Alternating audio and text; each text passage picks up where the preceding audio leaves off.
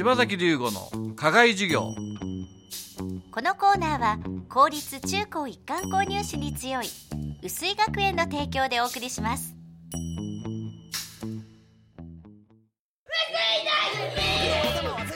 寝る前に弟に本を読んであげるようになりました。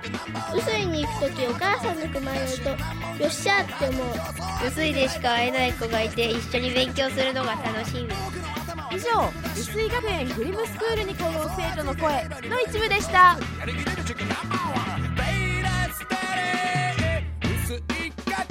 プリンと薄い学園が好きです。柴崎龍吾の課外授業。このコーナーは薄井学園の柴崎龍吾先生が群馬で頑張る様々な人たちに職業の多様性や働くことの意味、喜びをインタビューしてラジオの前のあなたにお届けします。8月は介護福祉事業を主軸に事業展開しているプライマリーグループの梅沢信義社長にお話を伺っています。まあうちの会社なんかでも割と共通するところが結構あって。あ本当ですか？はい、やっぱしあのーこの介護とか教育とかって、はい。結局 AI では変われないですよね、うんそうですね。最後に、ね。最終的に人間がやるしかないんでうん。そのやる人がいかに魅力的でないと。結局何も伝わらない、はい、うん。はい。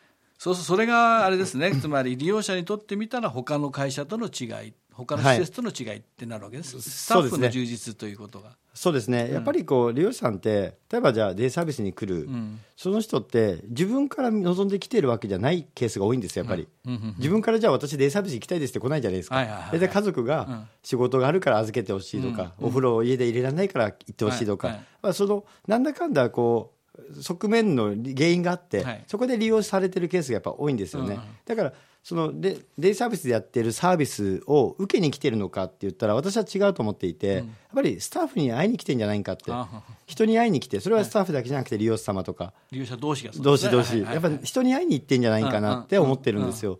だからそこではやっぱりこう辞めない職場を作るっていうのはやっぱりこうスタッフが辞めたら悲しいじゃないですか、はい。で利用者さんが一番悲しい時ってスタッフが辞めた時なんですよそのギリギリまで言わないです介護って、はいはいはい。で来週から退職しますって言うんですけど、やっぱその時全員利用者さん泣泣かれるんですよね。やっぱりそれってあなたに会いに来てたのにっていう涙だと思うんですよ、だったら利用者さんを大事にするんだったら絶対スタッフは辞めちゃいかんと。はははやっぱそこはやっぱりこう大事なとこかなっていうふういには。いいいスタッフほどはい。周りのショックが大きいですよね。そう本当にそうです本当にそうです。本当にそうなんですよ、うんうんうん。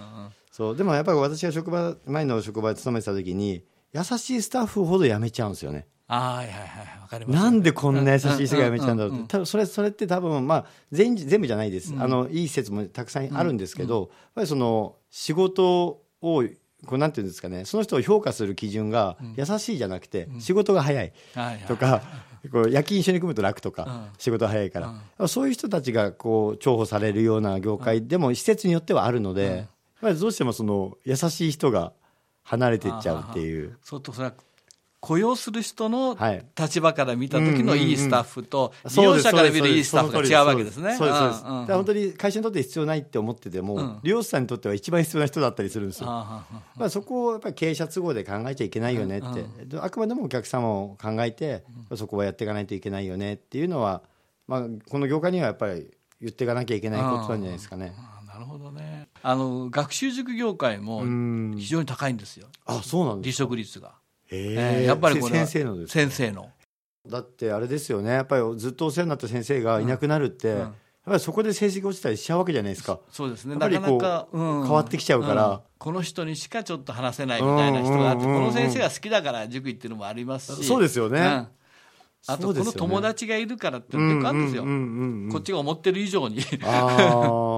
でも先生が変わるだけでやっぱりその好きな先生だったらこの先生のためにも勉強しようとか先生が好きだからこの科目が好きになったとかやっぱあると思うんですよ。結構多いですよね。多いですよね。英語の先生好きだから、英語が好きみたいな。のが結構、先生に褒められたいがあるから、あの好きな先生に褒められたいから英語やろうとか。ああそうですよね。あでもそうですよね。子供たちのためを考えたら同じ考えですよねそうなると。そうね。ええ。そうなったらやっぱり先生の離職率を下げていかないと、子供たちにもいい影響いかないっていうことになっちゃいますもんね。はい柴崎龍吾の課外授業。